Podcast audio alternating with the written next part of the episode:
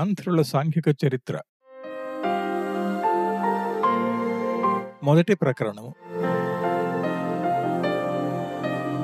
తూర్పు చాళుక్య యుగము. మన వాంగ్మయ చరిత్ర నన్నయ భట్టుతో ప్రారంభమగుచున్నది.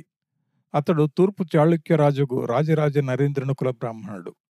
ఆ రాజు రాజమహేంద్రవరము రాజధానిగా వేంగి దేశమును క్రీస్తుశకం 1022 నుండి 1063 వరకు రాజ్యము చేశాను. మనకు తూర్పు చాళుక్యుల కాలపు చరిత్ర సరిగా తెలియదు. ఇచ్చట నన్నయ కాలము నుండి కాకతీయుల ప్రాబల్యము వరకు అనగా ఇంచుమించు క్రీస్తుశకము 1000 నుండి 1200 వరకు తెలుగుదేశమందుండిన ఆచార వ్యవహారములు తెలియవచ్చినంత వరకు చర్చింపబడును.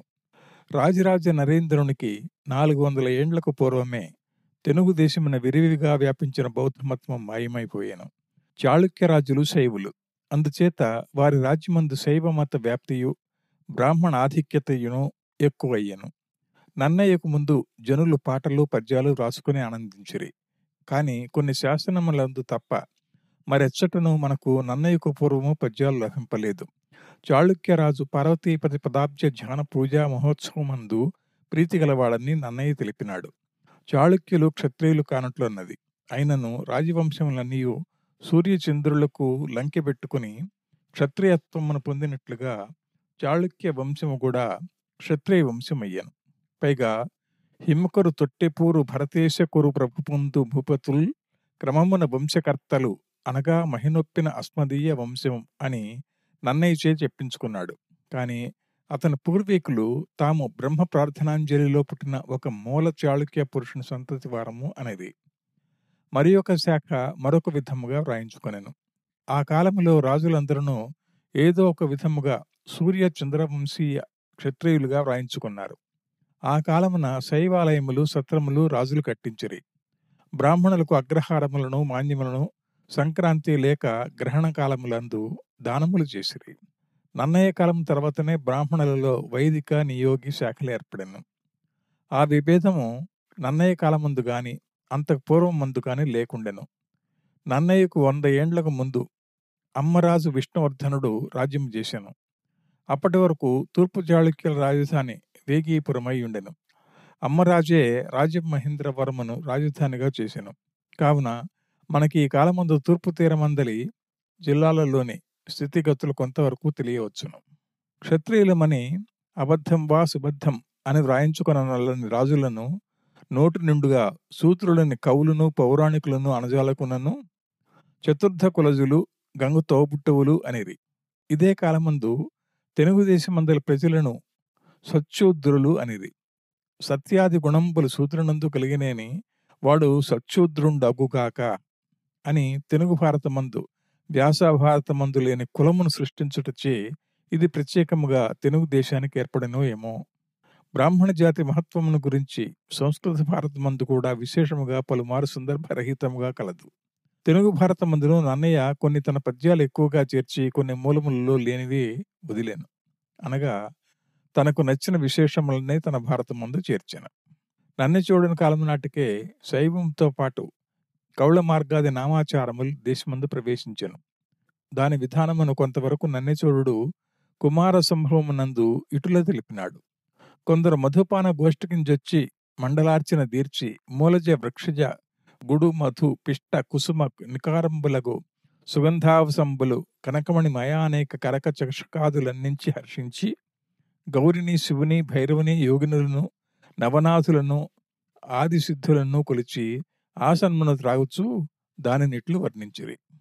అమరులు త్రాగుచు అమృతమందురు దీని అహి ప్రజంభజశ్రమగుని ఆనుచో ఇది రసాయనమందరు భూసురౌహమాగమ విధి సోమపానమని గైకుని ఆనుదరెందు చక్రియాగమనడ వస్తువందురిది కౌళి కులీసుర పేర్మి వింతయే చని అనేక విధ మాంసోపదంశకంబులాస్వాదించుచు మనోహృద్యంబులోచు మద్యంబులు సేవించిరి. సంస్కృత భారతమందు దక్షిణ దేశమును గురించిన చర్చలంతగా కానరావు. నన్నయ్య భట్టు మూలంలో లేకునను అర్జునుని తీర్థయాత్రలో వేగి దేశమును గోదావరిని కలిపి ఇట్లు వర్ణించెను. దక్షిణ గంగ నాదద్దయ్యు నొప్పిన గోదావరి యుజ గదాది అయిన భీమేశ్వరంబును బెడగగుచున్న శ్రీపర్వతంబును చూచి ఉరివిలోన అనఘమై శిష్టాగ్రహార భూయిష్టమై ధరణీశ్వరోత్తమార్థర విధాన పుణ్య సమృద్ధమై పొలుచు వేగీ దేశ విభవంబు జూచుచు విభుడు కృతార్థుడగుచు. నన్నయ్య కాలంలో తెలుగు సీమలో భీమేశ్వరము శ్రీపర్వతము ప్రసిద్ధ తీర్థస్థలములై ఉండెను. వేగీ దేశమందు అగ్రహారములు ఎక్కువగా ఉండెను. నన్నయ్య కాలమందుల తెలుగు భాషా స్థితిని గురించి అనేక చర్చలు జరిగినవి. అవి ఇచ్చట అప్రస్తుతం ఒకటిచే సూచన మాత్రము చేయనైనది. నన్నిచోడు జాను తెనుంగును గురించి తెలిపినాడు. సరళంగాక భావములు జాను తెనుంగున దీనినే అతడు వస్తు కవిత అనెను.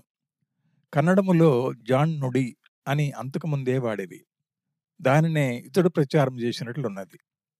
ఈ జాను తెనుగునే పలుమారు పాల్కురికి సోముడు తన కృతులందు వర్ణించి తన వృషాధిప శతకములో అదెట్టిదోక పద్యములో నిరూపించెను. అందే మణిప్రవాళము అను ఒక విధముకు సంస్కృతాంధ్ర సమ్మిళిత రచనను నిరూపించి 2 పద్యములు రాసెను. అతని తర్వాత మణిప్రవాళము తెలుగులో లేకపోయాను. అది తమిళములో కలదని శ్రీ కోరాడ రామకృష్ణయ్య గారు తమ భారత వ్యాసమునందు తెలిపినారు. కవితలో దేశీ కవిత మార్గ కవిత అను భేదములుండెనని నన్నిచోరుడు మొదట తెలిపెను. కవిత ఎందేగాక నృత్యమందును సంగీతమందును ఇదే భేదముండెనని శ్రీనాథుని కాలం వరకు సూచనలు కలవు. మార్గ విధానము అనున్నది సంస్కృత మర్యాద. వాల్మీకి రామాయణ మందే తర్వాత వారేమో కుశలవులు రామకథను అగాయిత మార్గ విధాన సంపద అని వ్రాసినారు. దేశీ మార్గ భేదములు దక్షిణ దేశమందు సంస్కృతము నుండి భిన్నించిన భాషా సంగీత నాట్య విధానములకు క్రీస్తు శకము 3వ శతాబ్దము నుండి నిర్ణయించిన స్వరూపము అనవచ్చును. చాళుక్యరాజులే దేశ కవితను ఆంధ్రదేశమందు నిలిపిరని నన్నిచోరుడనెను. తన కాలమందు దేశీ సత్కవులు ఉండేదనెను. కుమార సంభవమే తన మొదటి ప్రబంధం అనవచ్చును.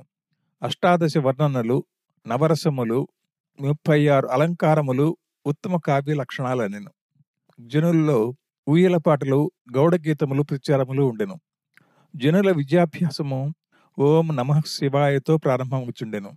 ఆ కాలములో వేద పఠనము, శాస్త్ర పఠనము విశేషముగా ఉండెను. నన్నయ్య సహాధ్యాయుయు భారత రచనలో ఈతనికి తోడ్పడిన వాడును వానస వంశీయుడు అగు నారాయణ భట్టు సంస్కృత కర్ణాట ప్రాకృత పైశాచికాంధ్ర భాషలలో కవిశేఖరుడు.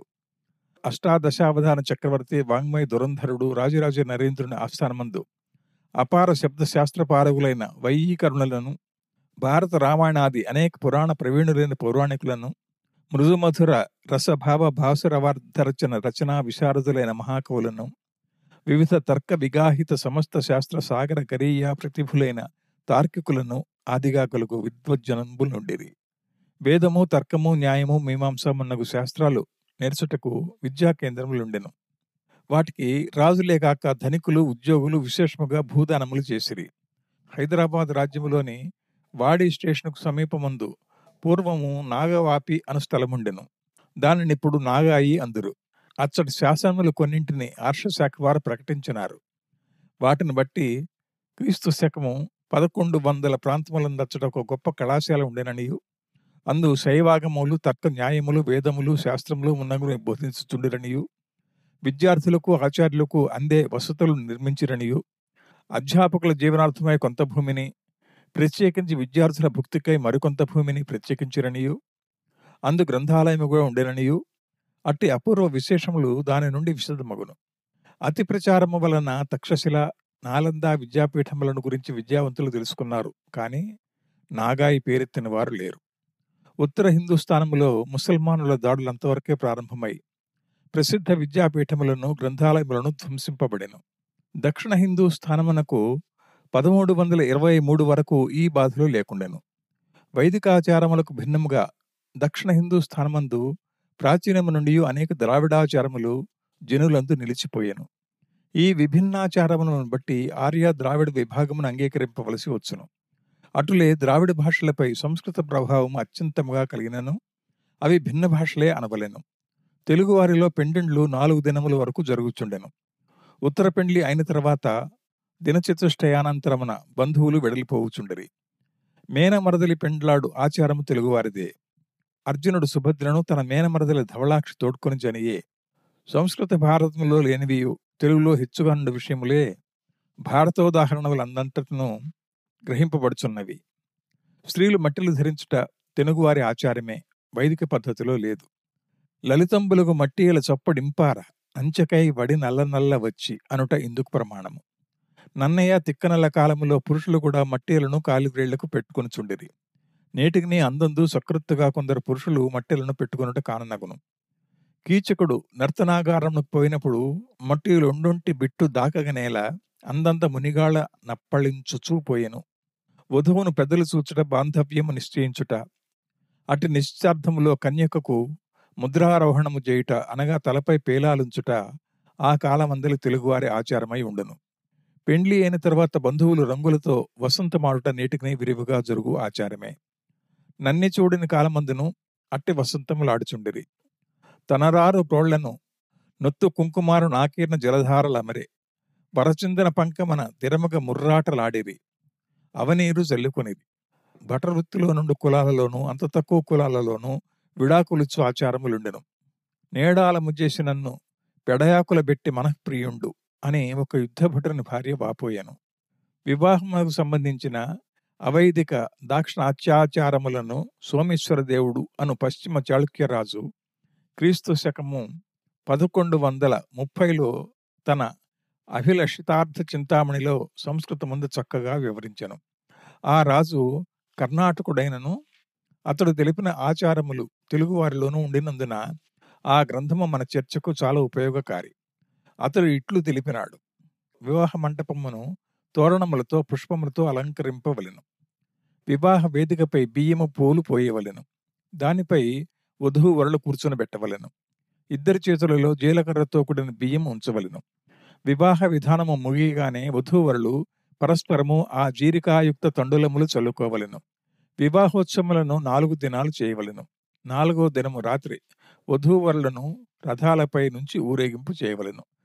తక్కినవన్నీ వైదికాచారములై ఉండెను. నేటికిని తెలుగుదేశమందలి వివాహ పద్ధతులలో ఒక్కొక్క కులములో ఒక విధముకు వేద భిన్నాచారములు కానవచ్చును. ఇవన్నీ ద్రావిడాచారములే. తాళిబొట్టు తాటికమ్మలు ద్రావిడాచారములే. వ్యాపారము బండ్లపైనను ఎద్దులపైనను దున్నలపైనను చేయుచుండిది. పశువులపై వేయు ధాన్యపు సంచులను పెరికలు అనేది. వాటిని పశువులపై అడ్డముగా వేసి తీసుకుని పోయేవారు. ఎక్కువ పశువులుండిన వారు గుర్తునకై వాటిపై ముద్రలు కాల్చి గుర్తు వేయుచుండేది. జనులలో కొందరికైనా అభిచారముపై విశ్వాసం ఉండెను. ఇంద్రజాలము బాగా వ్యాపించి ఉండెను.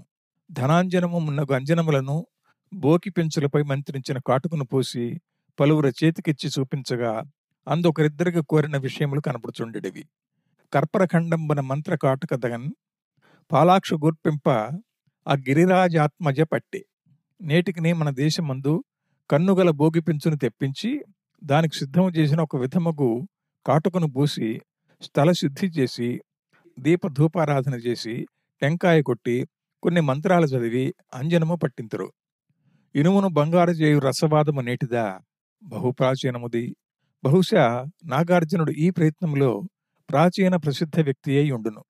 నన్ని చూడిన కాలమందు ఈ విద్యను పలువురు సాధింపబోనిది. ఆపత్కాలములందు నమ్మిన దేవునికి ముడుపులు కట్టుచుండేది. భరతశాస్త్రంలో భిన్నించిన నాట్య పద్ధతి మనలో ఉండెను. దండలానక విధమును కుండలియు ప్రక్కణంబు కాబోలు. అంతేగాక చతుశ్శాల త్రిశాల ద్విశాల ఏకశాల అను భేదాలతో ఇండ్లు కట్టుచుండేది. చతుశ్శాలతో చతుర్ద్వారములతో కూడిన ఇంటిని సర్వతోభద్రమనేది. అటులే నంజావర్తం వర్ధమానం స్వస్తికం రుచికం ఉన్నగు పేర్లు గల ఇండ్లుండెను. ఇండ్లు కట్టుటలో చేయవలసిన విధులు, ఇండ్లు పూర్తి అయిన తర్వాత చేయవలసిన వాస్తు పూజాధికములు విపులముగా వర్ణింపబడినవి. శ్రీరామచంద్రుడు పర్ణకుటిని నిర్మించుకున్నప్పుడు ఒక జింకను గృహాది దేవతకు బలి ఇచ్చెను. ఇప్పుడు ఆ ఆచారము బ్రాహ్మణేతరులలోనే కానవచ్చును. నేరములను వివాదములను విచారించుటకై పంచాయతీ సభలు ఏర్పాటై ఉండెను. ఇది అతి ప్రాచీన భారతీయ సంప్రదాయము. ఇదే నిజమైన ప్రజాప్రభుత్వం. ప్రపంచ రాజనీతిలో పంచాయతీతో సమానమైనది మరొకటి సృష్టి కాలేదు. ఇంగ్లీషు కోర్టులు వచ్చిన తర్వాతనే లాపేచీలు, కానూను చిక్కులు, బారీకులు, తర్క కుతర్కాలు, కూట సాక్ష్యాలు, అప్రమాణాలు, అబద్ధాలు పారమందెను. ఆ విషయాన్నే 1858 విప్లవములో బందీ అయిన తుది ఢిల్లీ పాదుషాయగు బహదూర్ షా ఇట్లు కవనము చెప్పాను: రహితే థే ఇస్ ముల్క్ మే पीरो वली शामशो खमर। जब खुशी फौजे नसारा हरबली जाता रहा। ఈ దేశమందు మునులు ఋషులు సూర్యచంద్రులు ప్రకాశమానులై ఉండిరి. కానీ ఇంగ్లీషు వారి సేవలు ఈ దేశమందు జరగబడగానే సత్పురుషులందరూ మాయమైపోయిరి. ముందు ప్రకరణాలలో పంచాయతీలను గురించి వివరింతును. ఇందు పశ్చిమ చాళుక్య రాజు తన రాజ్యమందల పంచాయతీ సభల దృష్టిలో నుంచుకొని తన అభిలషితార్థ చింతామణిలో వ్రాసినవి సమగ్రముగా తెలుపుదును.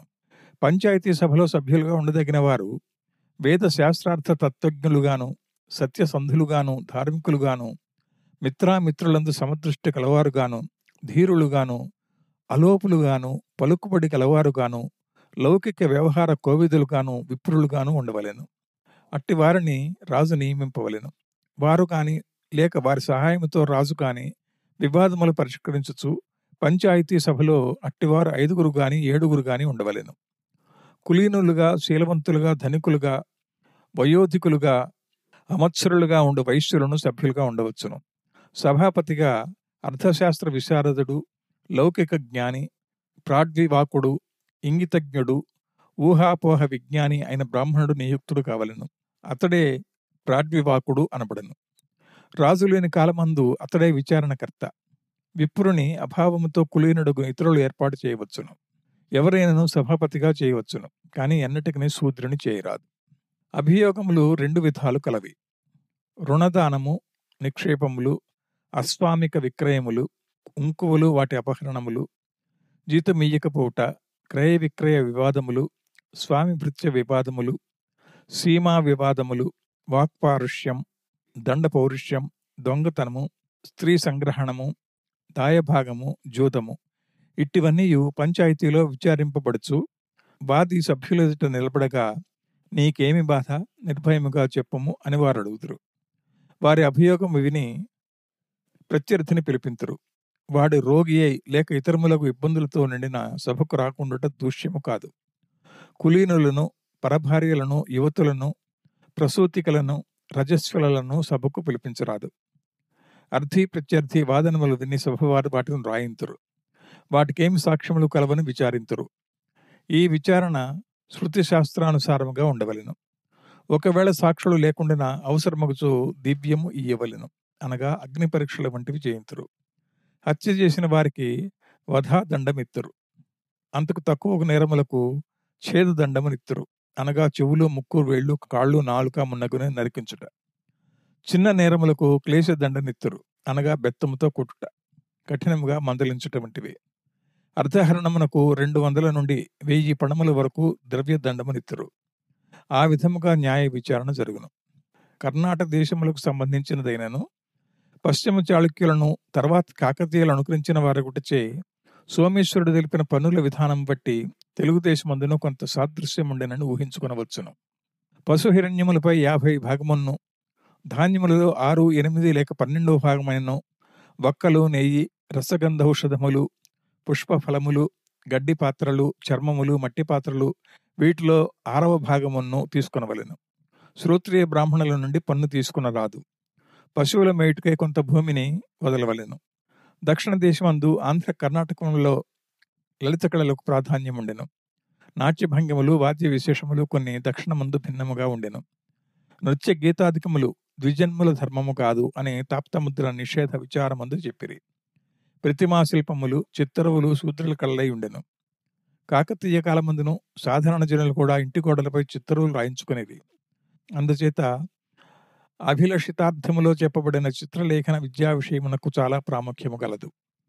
అలేఖ్య కర్మ అను పేరుతో 100 పుటల వరకు ఇందు వివరించినారు. చిత్తరువులను గురించి మన ప్రాచీన వాంగమేవులంతగా కానరావు. విష్ణు ధర్మోత్తరమన పురాణమందు కొంత విపుల చర్చ కలదు. దానినే స్టెల్లా క్రమిష్ అను రష్యా కన్యక ఇంగ్లీషులోకి అనువర్తించెను. కానీ దానికన్నా ఎన్నో రెట్లు ఉత్తమంగా ఉండు చిత్రకళా శాస్త్రము ఈ సోమేశ్వరునిదే అనవలెను. బహుశా ఇంతకన్నా మేలని చిత్రలేఖన శాస్త్రం మనలో లేదనవచ్చును. ఈ భాగమంతయు తెలుగులోకి పరివర్తింపజేయుట బాగని తోచును. ఇందు చేతి చిత్రముల కోసం ఒక రంగులను సిద్ధం చేసుకున్నట్టును మొదలు తెలిపినారు. గోడపై మంచి గట్టి గచ్చుతో చదును చేయవలను. దున్నపోత తోలు కత్తిరించి ముక్కలు చేసి నీళ్లలో అవి మెత్తనగు వరకు కొన్ని దినాలు నానబెట్టి దాని మడ్డిని తీసుకుని వెన్నవలే మెత్తపరిచి దానిని లేపనముగా వాడుకొనవలను. నీలగిరిలో లభించు శంఖచూర్ణమును దానిలో కలుపువలను. సన్నని వెదురు కొనకు రాగి పొన్ను వేసి దానిని వర్తికగా వాడుకొనవలను. వివిధముకు రంగులలో శ్వేతము, రక్తము, లోహితము, గైరికము, పీతము, హరితాళము, నీలము మున్నగునవి కలవు. వాటినిట్లు సిద్ధము చేసుకోవాలనో వివరముగా తెలిపినారు. వివిధ దేవతలు, మానవులు, జంతువులు ఏ ఏ ప్రమాణములలో ఎట్లు ఉండవలనో చాలా వివరముగా తెలిపినారు. నన్ని చూడని కాలంలో ఇంకేమైనా లక్షణ గ్రంథాలు చిత్తరులకై ఉండినేమో. చిత్త సాధనంబుకుని పలక గిట్టించి మెరుంగుడి త్రివటించి తిట్టంబు కొలదికిని తెచ్చి రుజ్వాగతంబున రేఖ నూల్కొలిపి పత్రిక బిందు నిమ్నోన్నతాపాంగ మనోన్మాతంబులు అలవరచి సలక్షణంబుగా చిత్రించదను అని అందువర్ణించినారు. ఇండ్ల ఇడుపులపై చిత్రములు రాయిచుండిరి. శ్రీనాథుడు శృంగార నైషధమన ఇడుపులపై ఎట్టి చిత్రములు రాయిచుండిరో తెలిపినాడు. పాల్కురికి గౌరవాదులను తమ తమ రచనలలో ఈ విషయమును తెలిపినారు. యుద్ధతంత్రము తర్వాతి కాకతీయాదుల కాలమందున యుద్ధతంత్రమే ఈ కాలమందున ఉండెను. సీమాంతరములందుండు దుర్గములను రక్షించుటకై పాలెగాండ్లుండిరి. నిర్ణయమైన సైన్యముంచుకుని అవసరమైనప్పుడు రాజు సేవలో తమ సైన్యముతో సేవ చేయుటకై వారికి జీతపుట్టుళ్ళనిచ్చుచుండిరి. సంస్కృతములందు లేని జీతపుట్టుళ్ళను తిక్కన పేర్కొనను. నన్నిచోడు దేవదానముల యుద్ధాన్ని వర్ణింపనించి తుదకు తన కాలపు యుద్ధ విధానమునే విపులముగా వర్ణించెను. ఏకాదశ ద్వాదశాశ్వాసములు రెండును దీనిచేతనే నిండిపోయినవి. ఆ యుద్ధంలో ఈ క్రింది విషయములు వెల్లడియగును. కుమారస్వామి దేవతా సైన్యమునకు అధిపతినిగా చేసి పట్టాభిషేకము చేసిరి. వెంటనే అతడు ప్రస్థాన భేరి వేయించెను. సైన్యమంతయు యుద్ధ సన్నద్ధమయ్యను. ఎలగోలు సైన్యమును ముందు పంపిరి. తన భండారమును సైనిక వ్యయమునకు వెంట తీసుకునిది. గుర్రముదళములను సైన్యాగ్రభాగమందు నిలిపిరి. దారలు చందములు మ్రోయించిరి. ఏనుగుల దళమును సైన్యము వెంట నడిపిరి. సేనానుల యొక్కయు ముఖ్యుల యొక్కయు అంతఃపురములు సైన్యము వెంట కదలేను. అంతఃపుర స్త్రీలను కాచుటకై కొంత సేనను ప్రత్యేకించిరి. ధ్వజంబులెత్తిరి. దుందుభులు, వీరమద్దిలలు, తప్పిటలు, కొమ్ములు, డెక్కలు మ్రోయించిరి. పెద్దల ఆశీర్వాదములెందిరి. సైన్యమునకు ముందు దిక్కునను పర్కలను వెనుక భాగమును సేనానులు నడిచిరి. సైనికులు కుంతములు, ఈటెలు, చురియలు, బల్లెములు, కత్తులు, అంబులు, గదలు ధరించియుండిరి. కొందరు వీర సన్యాసులైరి. కొందరు ఇక మరల బతికి ఉత్వం లేదో అని ముందుగానే తమ ఆస్తిని దానం చేసి సర్వస్వదానులైరి. ఈ విధముగా సిద్ధమై అశ్వదళము, గజదళము, కాల్బలము, రథబలము అను చతురంగములతో శత్రువుల పైబడి యుద్ధము చేసిరి. చీకటి పడగానే ఉభయ సైన్యములు యుద్ధము చాలించడేవారు. రాత్రి విరామమునందు యుద్ధభూమిలో చచ్చిన తమ వారిని వెదుకువారును, గాయములకు కట్లు కట్టించుకుని మందులు తీసుకునేవారును అయ్యుండేది. మరల తెల్లవారగానే యుద్ధం ప్రారంభమయ్యాను. ఉభయ బలంబులు పోరాడాను. శత్రు సంహారం అయ్యాను. జయ జయ ధ్వానములతో సైన్యము మరలేను. ఇవి కుమార సంభవం అందరి యుద్ధ వర్ణనలోని సంగ్రహ విషయములు. అభిలషితార్థ చింతామణిలో రాజుల యుద్ధ యాత్రా పద్ధతిని గురించి విపులముగా కలదు. యుద్ధమునకు శరత్కాలము గాని వసంతము గాని ఉత్తమము. యుద్ధయాత్రకు ముందు నిమిత్తములను శకునములను చూడవలెను. పంచాంగ శుద్ధిని చూచి ముహూర్తమును పెట్టించవలెను. చతుర్విధోపాయములను ప్రయోగింపవలెను. సైనికులను యుద్ధమందు ప్రోత్సహించి శత్రువులను నాశనము చేయవలెను అని చాలా విపులముగా పై గ్రంథమందు వ్రాయబడినది. చాళుక్యుల యుద్ధ పద్ధతి నుండి కాకతీయాది ప్రభువుల యుద్ధ విధానమును కొంత తెలుసుకునవచ్చును. పశ్చిమ చాళుక్యుల యుద్ధములో గుర్రముల ప్రాముఖ్యమును గమనించి ఉండేది. సోమేశ్వరుడు ఇట్లు వ్రాసెను. యవన దేశమందును కాంభోజ దేశమందును పుట్టిన గుర్రములను యుద్ధమందు ఎట్లు ఉపయోగింపవలెనో ఆ శిక్షణమును పొందిన సైనికులు సాధించి ఉండిన ఆ గుర్రపు బలము ఉత్తమమైనదగును. శత్రువులు సుదూరమందు ఉండినను ఆ దళము వారిని జయించి రాగలదు. గుర్రములచే కీర్తి లభించును. ఎవనికి అశ్విక బలం ఉండునో వాని రాజ్యం స్థిరముగా ఉండును. ఆ కాలమున రాజులు సంపన్నులు. ఏ విధముగా భోగములను అనుభవించరో అభిలషితార్థము నుండి గ్రహింపవచ్చును. అందుల విషయాల అతి సంగ్రహముగా సూచింతును. స్నానగృహము మెరిసే స్తంభాలతో, స్ఫటిక వేదికతోనూ, కాచి కుట్టిమములతోనూ, చిత్రములతోనూ శోభించున్నదై ఉండేది. దినము మార్చి దినము అభ్యంగ స్నానము చేయవలను. ద్వితీయ, దశమి, ఏకాదశి దినాలు వర్జ్యములు. గేదంగి, జాజికాయ, పున్నాకము, చంపకము, యంత్ర సంపీడితమగు తెల తైలమందు కాని శిరస్నానమునకు కాని వాడవలను. నలుగులో కోష్టము, తక్కువలము, ముస్తలు, మాచిపత్రి, తగరం, మాంసి వాయింట, మెట్ట తామర దుంప వీటి గడ్డలను తీసుకుని నీడలో ఎండించి నిమ్మ, తులసి, అర్జకము వీటి ఆకులు వాటితో కలిపి ఏలక, జాజి, సరసపము, తెలలు, కొత్తిమీరి, తగిరిస, లవంగము, లోధ్ర, శ్రీగంధము, అగరు మొదలైనవి కూడా కలిపి సిద్ధము చేయవలెను. వారి తాంబూలము అసాధారణమైనది. ఒక్కలను కర్పూరము నీటిలో తడిపి శ్రీఖండమును కస్తూరిని కలిపి ఎండించి ఇంకా ఇతర ద్రవ్యాలతో శుద్ధి చేయవలెను. పిడకలతో పుటము పెట్టిన ముత్యములు భస్మమును సున్నముగా వాడవలెను. పచ్చకర్పూరమును, కస్తూరి చూర్ణమును, ఘనసార చూర్ణమును ఆకులలో ఉంచవలెను. తక్కువలము, జాజి మున్నగునవి నూరి గోళీలుగా చేసి వాడుకునవలెను. ఆ కాలమందు రాజుల వద్ద వస్త్రభాండారములుండెను. వాటిపై ఒక అధికారి నియుక్తుడై ఉండెను. నానా ప్రాంతములందు సిద్ధమైన వస్త్రములు తెప్పించడివారు.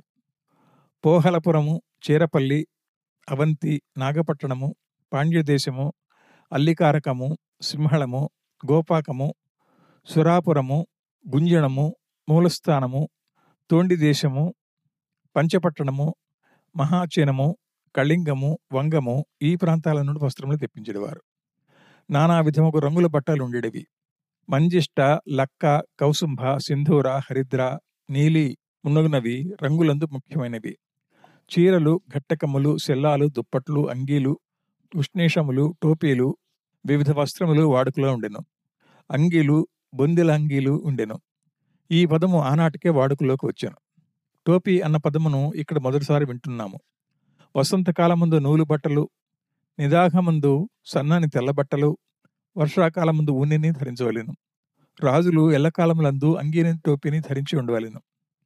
అన్నభోగము, ఆసనభోగము, ఆస్థాన భోగము ఉన్నగునవి అతి విపులముగా ఈ గ్రంథమందు తెలిపినారు. వానిని బట్టి ఆ కాలపు రాజుల వైభవాలు గ్రహించుకునవచ్చును.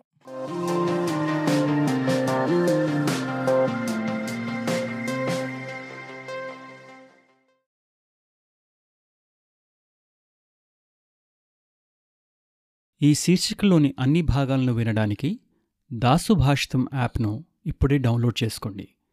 లింకు డిస్క్రిప్షన్లో ఉంది. ప్రపంచవ్యాప్తంగా తెలుగువారు ఇష్టపడే అతిపెద్ద తెలుగు శ్రవణ పుస్తకాల యాప్ దాసు భాషితం. ఎంతో ఉచిత కాంటెంట్తో పాటు సాహిత్యం, సైన్స్, అద్వైతం ద్వారా వ్యక్తిగత, వృత్తిపర, ఆధ్యాత్మిక ఎదుగుదలకు సోపానం కావడం దాసు భాషితం ప్రత్యేకత. మరిన్ని మంచి శ్రవణ పుస్తకాల కోసం దాసుభాషితం యాప్ను గూగుల్ ప్లేస్టోర్, యాపిల్ యాప్ స్టోర్ల నుండి నేడే డౌన్లోడ్ చేసుకోండి.